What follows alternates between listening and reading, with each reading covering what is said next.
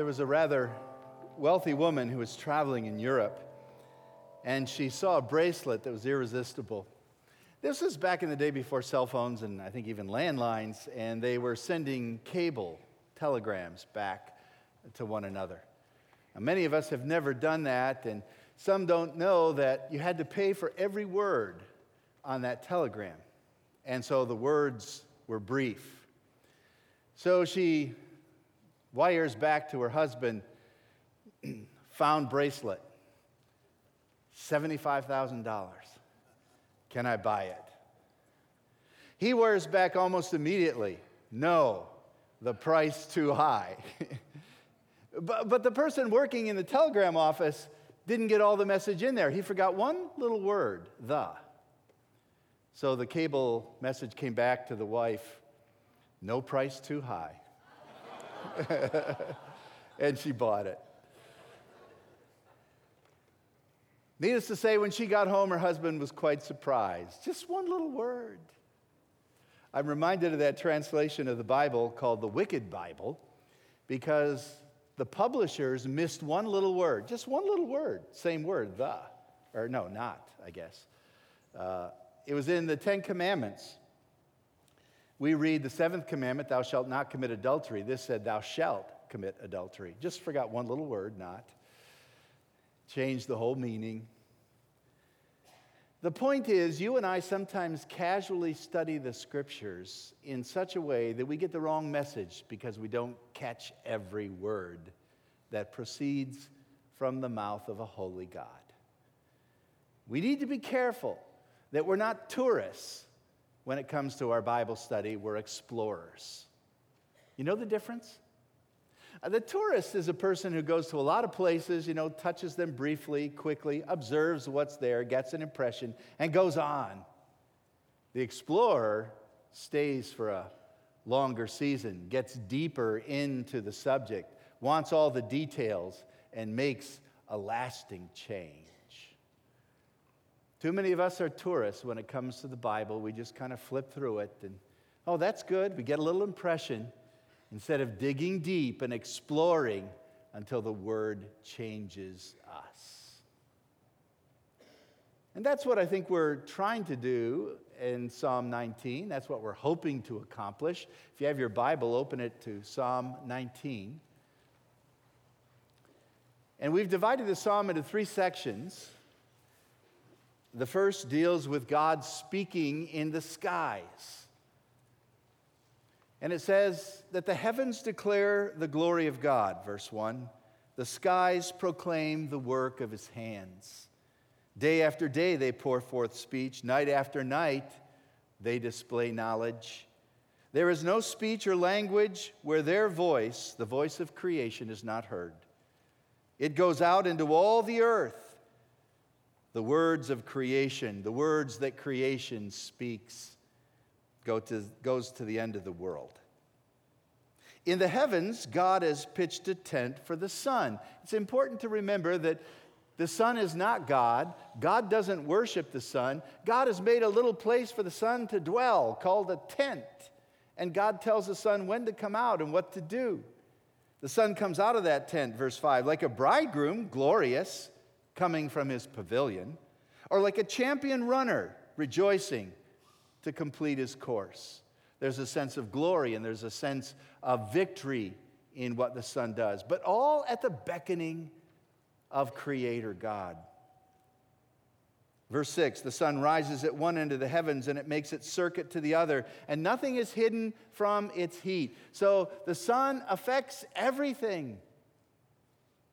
Its light gives life. And that's the way that God has designed it. The heavens declare the glory of God, and the sky, all of creation, speaks of his glory. Then we noticed David, the author of the psalm, seems to jump rather abruptly to the subject of the scriptures. God speaks in the scriptures. But it's not really that abrupt of a jump. When David looks at the skies and the detail and the message they're sending forth, he says, You know, that reminds me of the Bible because God speaks there too. He reveals himself in the heavens, he reveals himself in this word. And then David spends time talking about six qualities of the Bible and six benefits. Beginning in verse 7 The law of the Lord is perfect, reviving the soul. The statutes of the Lord are trustworthy, making wise the simple. The precepts of the Lord are right, giving joy to the heart. The commands of the Lord are radiant, giving light to the eyes. The fear of the Lord is pure, enduring forever. The ordinances of the Lord are sure and altogether righteous. And then he sums it up like this the Bible, the scriptures, it's more precious than gold even than pure gold. And it's sweeter than honey, even honey that's dripping from the comb. By them your servant is warned, and in keeping of them there is great reward. Now, for the first time in this psalm, in verse 11, David mentions himself. And he says, The scriptures afford to me reward if I obey them, and warning if I don't. And then he goes into the last section and gets real personal. Now, God speaks to me in my very soul.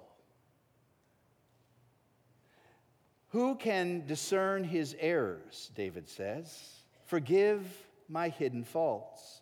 Keep your servant also from willful sins. May they not rule over me, and then I will be blameless and innocent, he says, of the great transgression. I like what Ben Patterson says in this portion of Scripture as he was commentating on Psalm 19. He said, Do you really want to see God in the Scriptures? I mean, do you really want to see God in the Scriptures? Because what you're going to do, if you see God in the heavens and you see God in the Scriptures, that pure, glorious, holy light is going to reveal what you're like. and it's not going to be a pretty picture. We're told that the Bible is a light, much like the sun. Psalm 119, 105. Your word is a lamp to my feet and a light to my path. There's the connection. Like the sun is shining everywhere in the world, so does the Bible. In fact, we're told in the middle there of Psalm 19 that the law of the Lord, the statutes of the Lord, they're radiant like the sun and they expose us. When I see God in the scriptures, I see myself. When I see his glory and I see his holiness, I see my sin. Romans chapter 3, verse 20. By the law, we become conscious of sin. Or Romans chapter 7, verse 7 I would not have known what sin was except by reading the law. So the more I understand the Bible, the more I see of my own sin. If I had eyes like God to see myself as I really am, it would not be a pretty picture. And so while the psalmist is filled with praise to God, now he's disturbed. There's trouble in his soul. He's concerned. What about me? And that's what happens when you begin to read the Bible. At least it should. Should get right to your soul. God is speaking to you. What does the psalmist say? Well, first of all, there's a concern for his life, that it would be pure.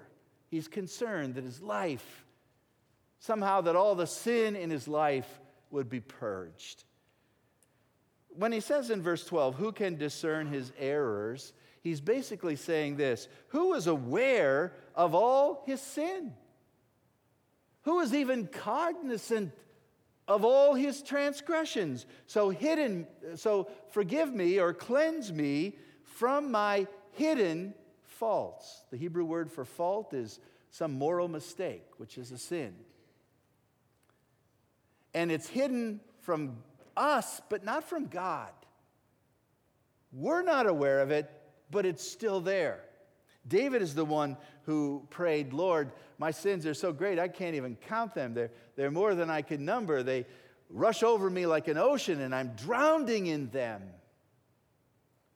That's an interesting perspective on our sin. It's kind of like an iceberg. Only some of it is showing on the surface. There's a critical mass that's hidden below. And I dare say this is true for all of us. We are hopeless when it comes to being able to recognize all the sin that we commit. There is much that is undetected. You say, well, if it's undetected, why worry about it, right?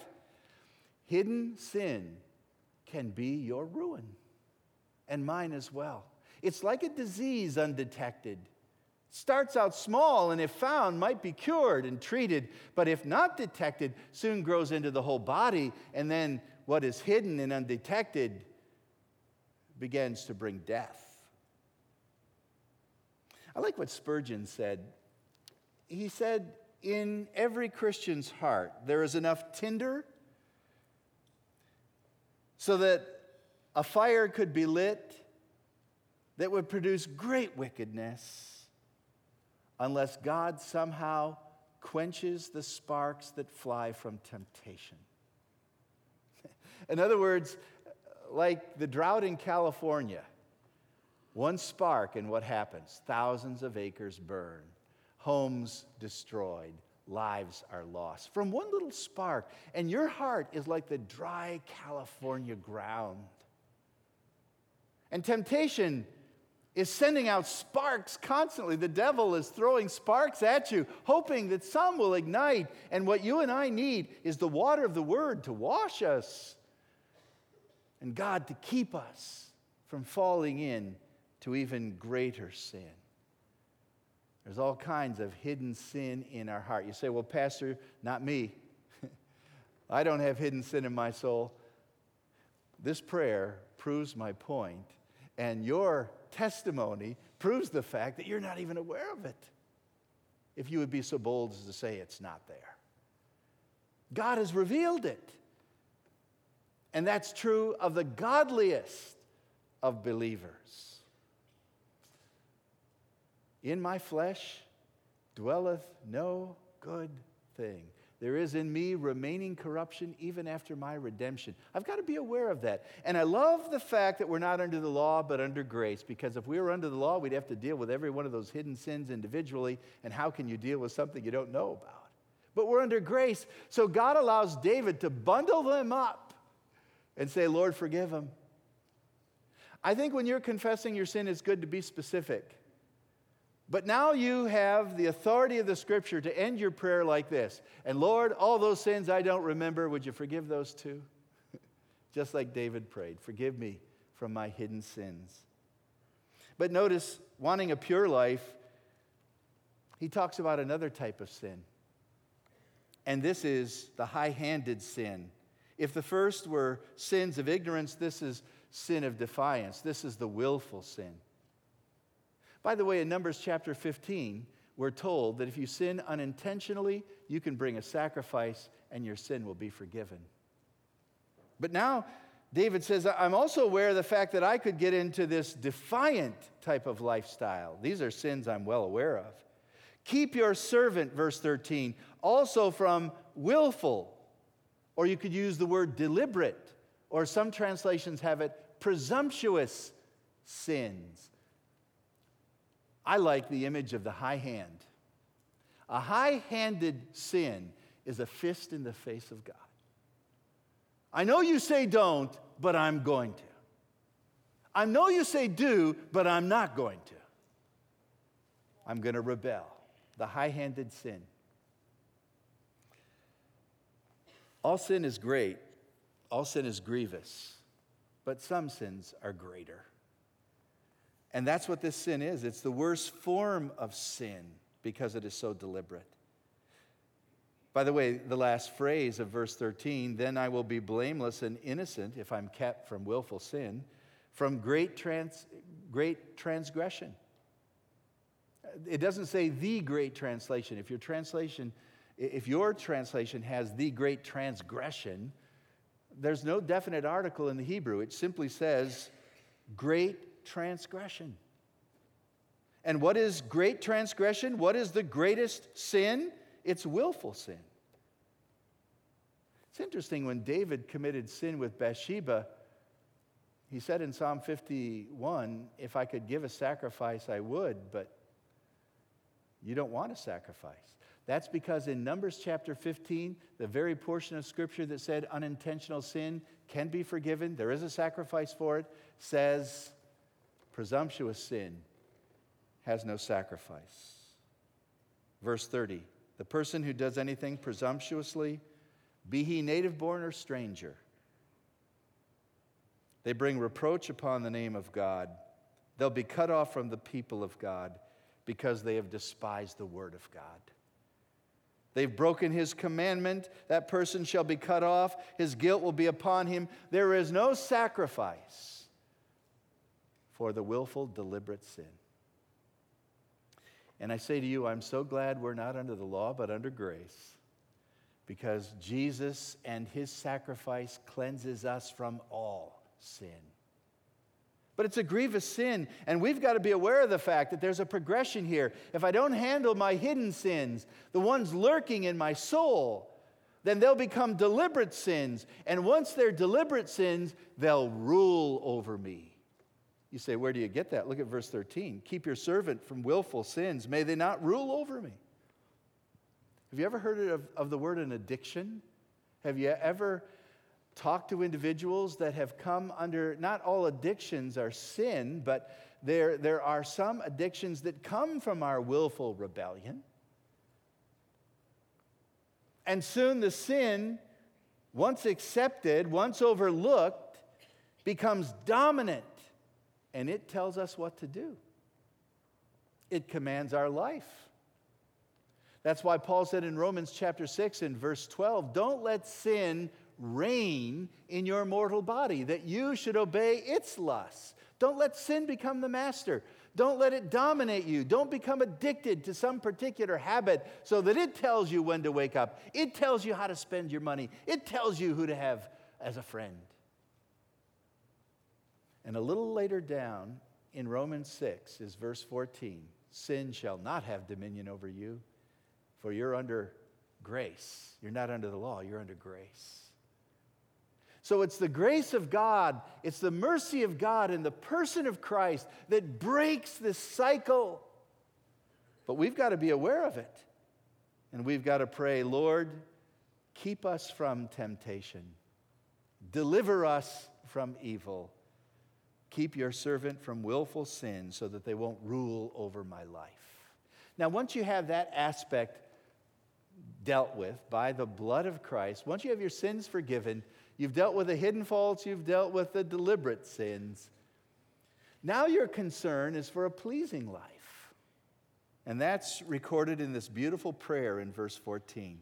May the words of my mouth and the meditation of my heart be pleasing in your sight, O Lord, my rock and my redeemer. This wonderful prayer is echoed by Christian ministers everywhere before they preach. May the words of my mouth, as well as the meditation of my heart, be pleasing, acceptable in your sight. By the way, that word pleasing or acceptable is a priestly term. It referred to a sacrifice bought, brought to the priest, and he had to examine it to see if it was acceptable. Did it meet the requirements, the specifications of an offering? And was it without blemish? And if so, then it could be offered. It was an acceptable offering. The Apostle Paul is the one who said, Lord, someday I'm going to stand before your judgment seat. Someday I'm going to die, and so whether I'm at home or absent, here's my goal that I might live a life pleasing to you. For we, we must all appear before the judgment seat of Christ to receive the things done in our body according to what we've done, whether it's good or bad. My goal is to live a life that pleases God. And he mentions two areas the words I say and the thoughts I think. My communication and my meditation. Just as he went deeper in his discussion of sin, from hidden sins to willful, so now he goes deeper from words to thoughts. And the two are linked together. They're linked together because out of the abundance of the heart, the mouth speaks, we're told in Proverbs. or we're told in, in the Gospels actually.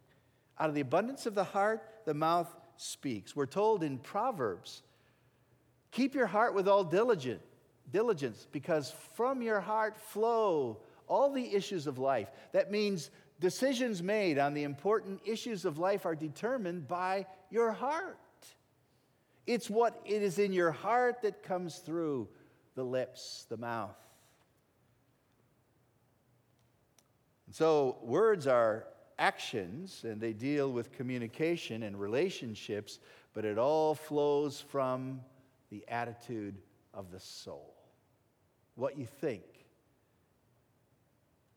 so we need to make sure that our thoughts are pleasing to God if we would ever hope to have a life, words, deeds that please Him.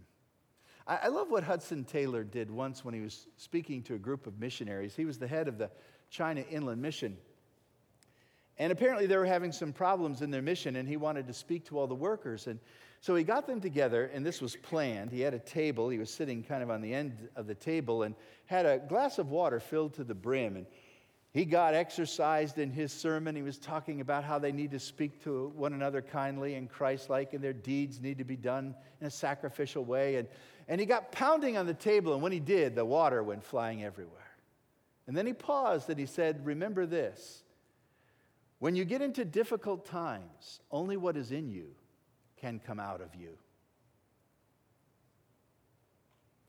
The difficult times they were experiencing were revealing the real attitudes of their heart. Only what is in you can come out of you. Out of the abundance of the heart, the mouth speaks. Have you ever been in a difficult situation and you said something that you really shouldn't have said and you feel so bad about it and you come back later to apologize and say, I'm really sorry, that, that isn't me? Yeah, it was. it was you. It, you may not want it to be you, but it was you. It was the you that didn't have time to filter the words. It was the you that lashed back from the abundance of your heart. You say, Well, I don't like that picture. Like I said, the closer we get to God, the picture's not pretty. Shows us we need a Savior. The law shows us our sin, shows us our need of a Redeemer. So I've got to fill my heart with something that when I get into a difficult situation, what comes out of me is grace. I love what was said of John Bunyan, who wrote Pilgrim's Progress. He was so immersed in the Word of God, they said if you would cut him, his blood would come out bibline. Isn't that a great description? Wouldn't it be great if people said of you, that person is so godly, if you cross them, what you'll get is not cursing, but Scripture and kindness and the mercy of God because what is in you comes out. It's a mercy of God that He allows us to see ourselves in those bad situations so we can cry out to God, Forgive me for my hidden faults, and Lord, keep me from presumptuous sins. And Lord, may my, may my life, what I say and what I think, be acceptable in your sight. John Wesley was one time robbed. Apparently, he came home just as the thief was getting away with things, and Wesley ran after him and say you've said to him, You forgot something. And the, the, the thief stopped. I don't know why, but he stopped. I guess no one had ever said that to him before. And Wesley caught up with him and said, You forgot something. And I think he gave him a Bible and he said, Someday you'll be sorry for what you did tonight, and this book will help you take care of your sin. And he turned and walked away. Now, if I get robbed, I, I, don't think I'll run after the thief, number one. I'm going to call in reinforcements, I'm going to call in the police. And, and you know, get that guy. I want justice. I want my things back. No, Wesley was crossed, and what was in him came out of him grace. How can I fill my heart? How can I think the thoughts of God in such a way that when I am crossed, pleasing things will come out?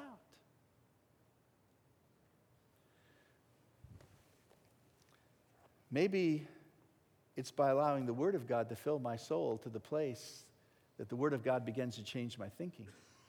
and I become renewed in the spirit of my mind. It's letting the Word of God so fill my soul that my thought structures now are bibline and my desires are pleasing to Him. May the meditation of my heart be acceptable. Maybe if I start meditating on the Word, then it will be acceptable. There's nothing more acceptable to God than His Word. We've just been told the benefits of the Word. Listen to these verses that use the word meditation in the book of Psalms, just a few of them. Psalm 1 The godly person is the one who delights in the law of the Lord, and on his law they meditate day and night. Psalm 77 I will meditate on all your work, and I will talk of your deeds. By the way, that seems to speak of creation. So you've got creation and the law of God, the very two things that David's talking about in Psalm 19. Psalm 104 May my meditation of you be sweet. What did he say about the Word of God? It's sweet, like the honeycomb. Or Psalm 145, 143, I will meditate on, I will remember the days of old. I will meditate on all your works, and I will muse on the works of your hands. That's creation, that's providence and salvation. Psalm 119, Oh, how I love your law. It is my meditation all day long. And Psalm 119 also says, Make me understand the way of your precepts so that I will meditate on all your wonderful works. Eight times in Psalm 119, the word meditate is used. The best way to have your thoughts be pleasing to God is yet let, to let your thoughts be biblical thoughts. And why should we do this? Well, look at the last part of verse 14. You are my rock, Jehovah, Yahweh. You are my rock and you are my redeemer. Rock means foundation, protection, fortress, the one who stabilizes my life. Redeemer means the one who saves me. He stabilizes my life and he saves me. He he forgives my sin and He becomes the foundation of all my living. The Hebrew word for redeemer is goel, which means kinsman redeemer. It's a law that was very popular in the Old Testament. Do you remember the kinsman redeemer? The kinsman redeemer is the nearest relative who comes to the aid of family when they are in danger or a difficult situation. The best example, probably in the, in the Bible, is the book of Ruth. Ruth was a very interesting individual from Moab. Naomi and her husband and her boys left the Holy Land, Bethlehem area, because of a famine and went to Moab, and there the boys married. And somehow all the men died, and Naomi was left with two daughters in law. The one stayed in Moab, but Ruth said, Wherever you go, I'm going to go. Wherever you lodge, I'm going to lodge. Your God is going to be my God. By the way, we use that for weddings, but it's between a, a mother and her daughter in law. And so Ruth tenaciously clung to Naomi and they went back to Bethlehem. But they didn't have the food they needed and they didn't uh, have a lot of things. And so Ruth went out to glean in the fields and she just so happened to glean in the field of Boaz. That's divine providence. I think it was later found out he was a relative. Naomi says, He's one of our relatives. Maybe he'll be the kinsman redeemer. Boaz liked Ruth. When, he was, when the subject was brought up, he was very favorable to it, except he said, There's one person who's closer than I am. I'll see if he wants to be the kinsman redeemer. So they went to the gate of the city to talk to the elders. That's where all business was transacted. And Boaz says to this nearest relative, You know, Ruth and Naomi, they've come back from Moab and their family, and you're the nearest of kin. You need to, to be the kinsman redeemer if you're willing. And, and if you'll pay the price, you can redeem them and take in the inheritance and care for them. And the guy says, I'll do it. Must have been a pretty decent inheritance. I'll do it. Boaz had all this planned. He said, Oh, by the way, when you do that, you have to marry Ruth, the Moabitess. And the guy says, I can't do that. My family's never going to let me do that. I decline, I pass. Next guy in line is Boaz, and he says, I'll do it. He's in love with Ruth. And he redeems them. And Boaz and Ruth, I think their, their grandson is Jesse, and Jesse gives birth to David, the guy who's writing this story. And David, his greatest son, is Jesus, the Messiah, who becomes our kinsman redeemer. Jesus is called the kinsman redeemer in the, in the New Testament. You say, well, how is he our nearest of kin? He became a man. You say there's a lot of people closer to me than Jesus. Yeah, but none of them can redeem you. And none of them are willing. Jesus says, I will. I will. And he dies on the cross so that all of our sin can be forgiven. And he has saved you from hidden sin and willful sin. His atonement gives you life that will never end. And that's why you say, Lord, make my life pleasing to you. You're my rock and my redeemer. May my actions and my attitudes be acceptable in your sight. That ought to be our prayer. And when this world sees Christians living like that, the world will be changed. He was a Nobel Prize winner, great missionary, doctor. And he was coming into Chicago, 6'4, bushy white hair, bushy white mustache. Comes off the train, and the reporters are there wanting to talk to Dr. Albert Schweitzer. And he said, uh, I'm glad to talk with you. Excuse me a moment. And he walked through the sea of reporters and found a lady who was struggling to carry her two suitcases. And he helped her with the suitcases all the way to the bus. And she got on the bus and he returned and apologized to the reporters. I'm sorry to keep you waiting, he said. And they went on with the interview. And one reporter wrote these words I have never seen a walking sermon until today. And that's what this world is looking for. People whose lives are walking sermons of how to please God. Let's pray. Lord, I pray that you will speak to our hearts today about being forgiven and cleansed from all kinds of sin, known and unknown, and unintentional and willful. And Lord, we're thankful that we can be cleansed because of the grace of Jesus Christ, our Lord and Savior, our rock, our Redeemer. And therefore, our prayer this morning as Christians, as believers, is that may the words that come out of our mouths and may the thoughts that we entertain in our hearts be pleasing in your sight. May that be true in Jesus' name. Amen.